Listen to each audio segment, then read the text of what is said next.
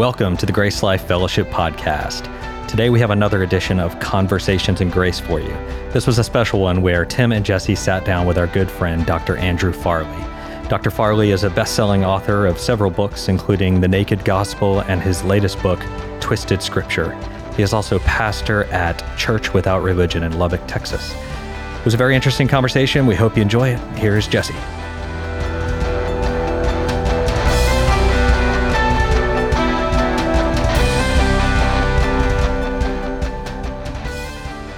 Welcome, everybody. This is Jesse, and I'm here with our lead pastor, Tim Chalice, and our special guest, Andrew Farley of Andrew Farley Ministries. How you guys doing? Hey, doing great. Good. Jesse. Good to be here. Good to see you, Andrew. Awesome. Yeah, Jesse. Thanks for having me. Awesome. Well, let's talk about grace. And I like that topic.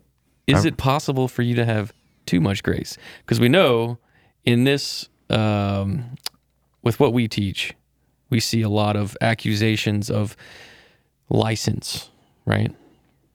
And saying that we can have too much grace and what that can lead to.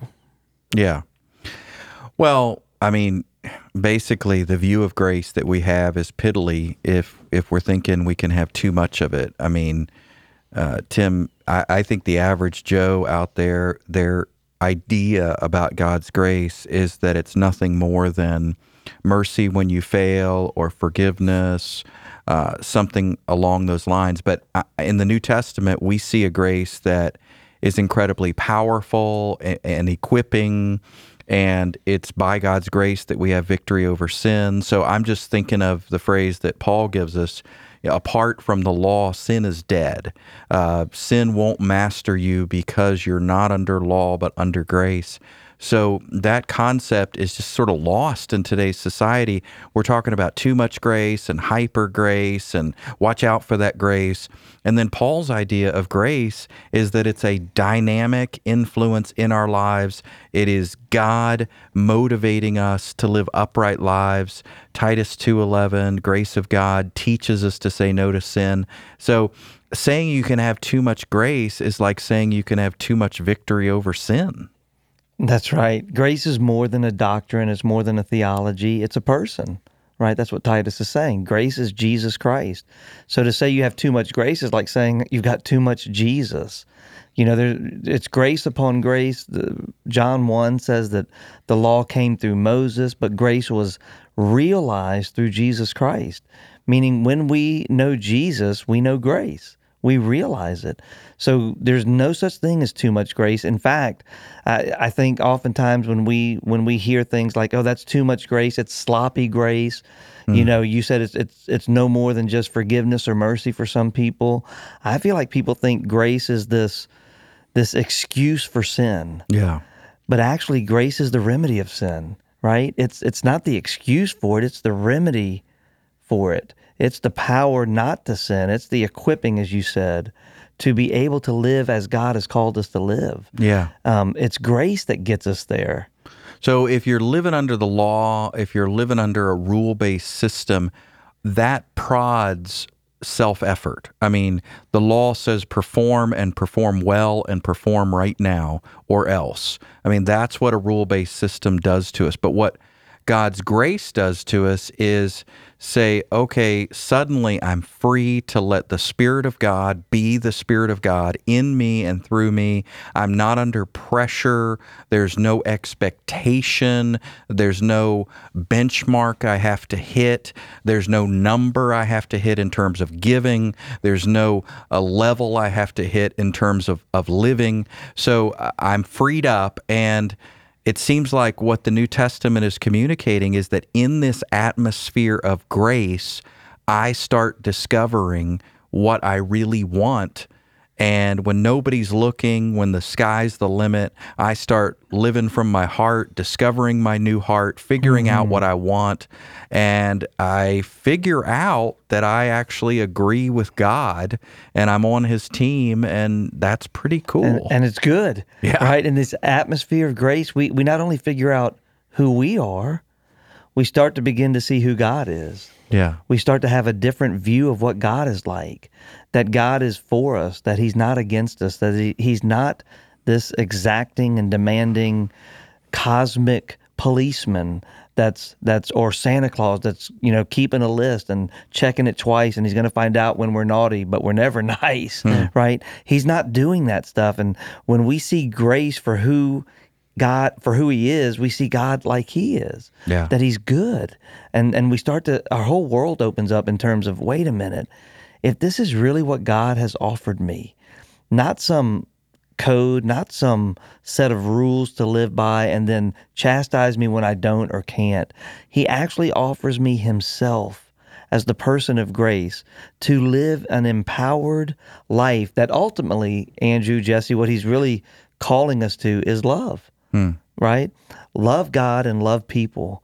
And and we see that it's only by the grace of God that this can happen. So there's no such thing as too much grace. That's like saying you can have too much love.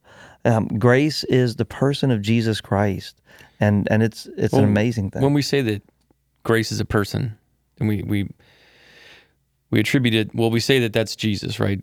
Jesus is grace, right? He is yeah, the person. So, of so. Andrew Andrew quoted So- Titus two eleven. It says, "For the grace of God has appeared, right? bringing so is that the- salvation." is that the first time that we see grace in Scripture, or do we see grace all the way back in the garden? Yeah, I I think there is uh, grace, uh, you know, throughout because it's God's character. I mean, Right. God is full of grace and truth. I think what's unique about nowadays is we've had, as we talked about recently, we've had the cross and the resurrection bringing in the new covenant, and then Pentecost is the first experience of that new covenant with the sealing of the Holy Spirit inside of people. And then here we are experiencing the same as that. So um, there is an experience of the depths of God's grace that we enjoy today that I don't think has ever been experienced before. I mean, Hebrews says that we have something better Right, than the. Old Testament people had. But obviously, God's character is God's character and it has never changed. changed. But the covenant has changed and that affects what we get to enjoy. That's exactly And right. that's why we celebrate Jesus so deeply because he brought us something that Old Testament people did not experience. Yeah, so his character has never changed and it will never change, but the way in which he operates with man and relates to man has changed. Yeah. There was an old way and now- now there's a new way through the person and work of Jesus mm-hmm. Christ Yeah. where we realize grace. Yeah. So, you know, intricately tied to this, guys, is is the issue of the self, right? Mm, right? I mean, uh, that is that is where so many of us go wrong. I mean, for so long we imagine ourselves to be dirty and distant with those evil hearts, and so if you give me too much grace, then guess what you're going to get out of me? My evil self more goes sin. amok. yeah, right. yeah, Right. So I'm going to set world records for sin. If you give me permission, I am just going to run with it and set world records. And that's the average person's view of grace is it's going to be a license to sin, I guess. So we got to curb that and we'll give you heavy doses of grace when you fall, but we don't want you getting too confident in Right. God's grace because you're Yeah. going to Well, that's kind of what I was hinting at because I'm if I'm thinking if if grace was a was there in the garden, if grace has been if God's one of his attributes is grace, and I mean we see people sinning even under it, right? I mean Yeah. it's not it's not like they didn't have grace and so they were guilty. It's God is giving them grace and causing. I mean it's it's like they're sinning more, mm. More and more and more. We see it all through Scripture. Yeah. And so uh, you, you take the garden, your example. I mean, you know, God has had mercy on them, at least you could say, and He's clothed them in animal skins, and they're feeling shame, and He doesn't want them to feel the shame. And He warned them, and He said, "In the day you eat of this, you'll surely die." And they went ahead and ate it. So they ha- they were in direct disobedience to Him. And then His first thought is, "Let's go clothe these people." And let's go help these people. And yet, even in showing that mercy or grace or kindness, whatever you want to call it, then they continue in disobedience after that. Mm-hmm. And, you know, you see Cain killing Abel, you see Israel rebelling even in the face of God's kindness. So, what is it that's going to be different today? Well, so when it comes to license, we're sinning just fine, right? Yeah, we don't Yeah. need a license I mean, for we don't need a license, Right. For those who would say that you know grace causes us to sin more, right, right? right. And more and more grace means more and more sin. Yeah. Yeah. So, uh, what is different? I mean, they did not remain faithful to my covenant, so I turned away from them, says the Lord. And then he says, Behold, here's a new covenant. So, to me, the new covenant fixes the problem. Under the old covenant, God was good and he was faithful to them, but they didn't return the favor. I mean, they stunk at it. And so, what's great about the new covenant is we get to be the new self.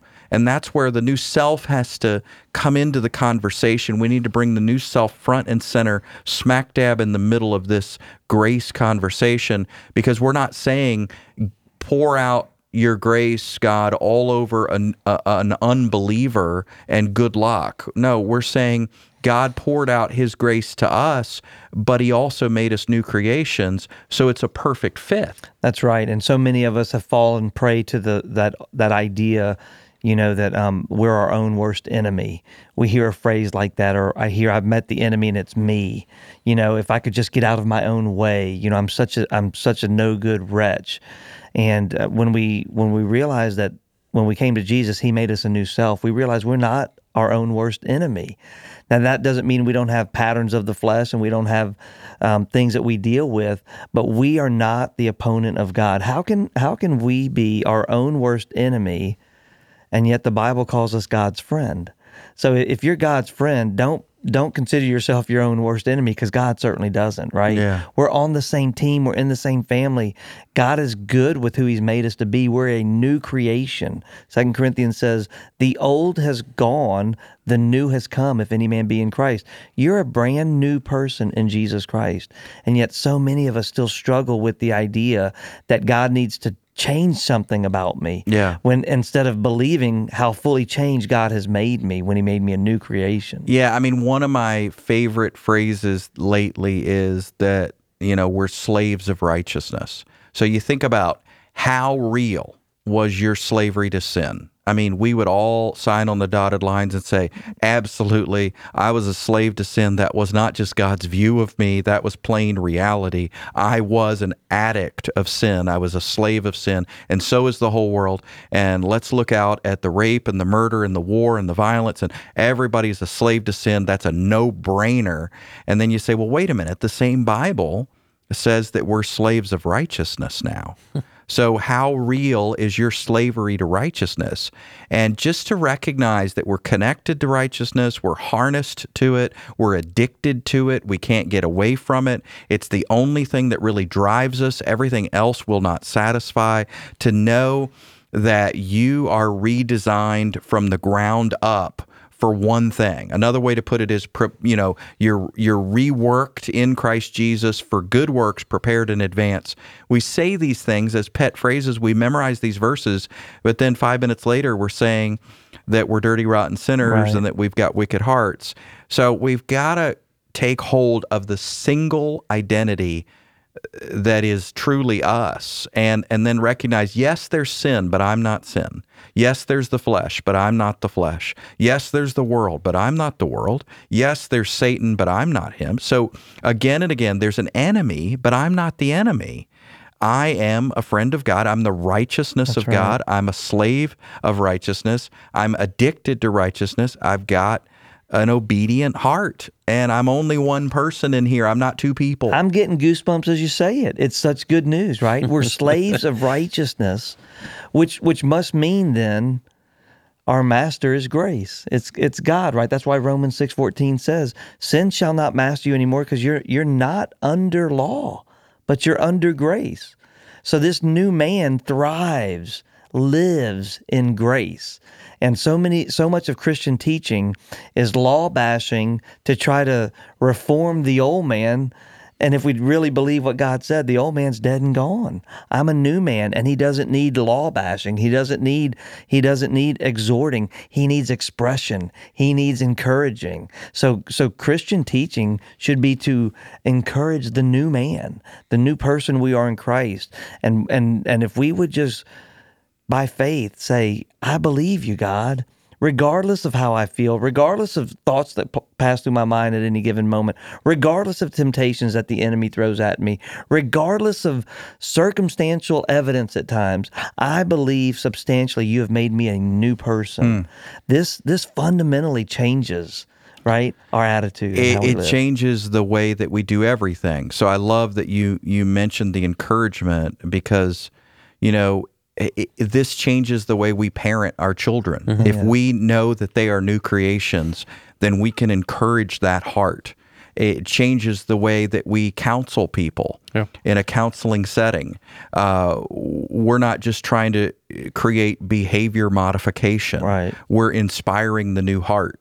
We're speaking to the new heart. Yeah. Um, it, it changes the way we teach. It changes the way that our friendships are. We encourage each other uh, because of the new hearts that we have. So it encha- it changes every dynamic. It, it changes the way mm-hmm. that we relate to everybody. it's a whole new world. It mm-hmm. might even change the way we live with our spouses. Yeah, I think- right. I- I it can even go there. Yeah. One of the things that that is impressive to me about this message is that I think before in my Christian walk, I, I focused a lot on like, well, when Jesus comes back or the future, you know, what I have held for me in heaven, you know.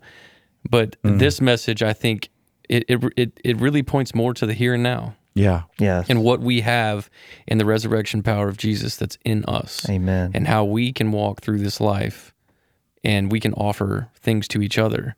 You know, a lot of people when bad things happen, they say, "Well, I can't wait. I just can't wait for Jesus to come back. Just One can't wait day, for Je- in the sweet One by day and it's going by. to be great." But guess what?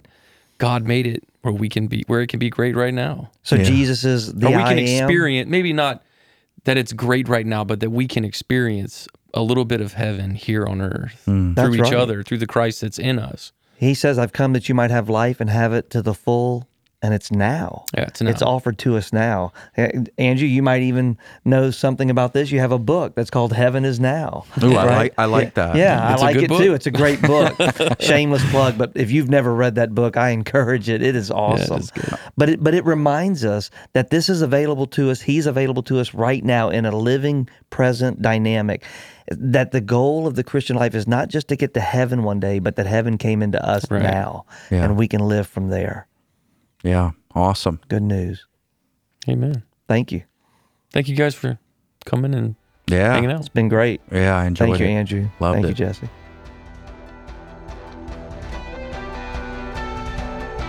All right, that does it for today's conversation. We hope you enjoyed it. You can find out more about Dr. Farley and his ministries in the show notes for today's episode. All right, we'll be back again next Tuesday as we continue our Christmas series, The Gift of Christmas. We'll see you then.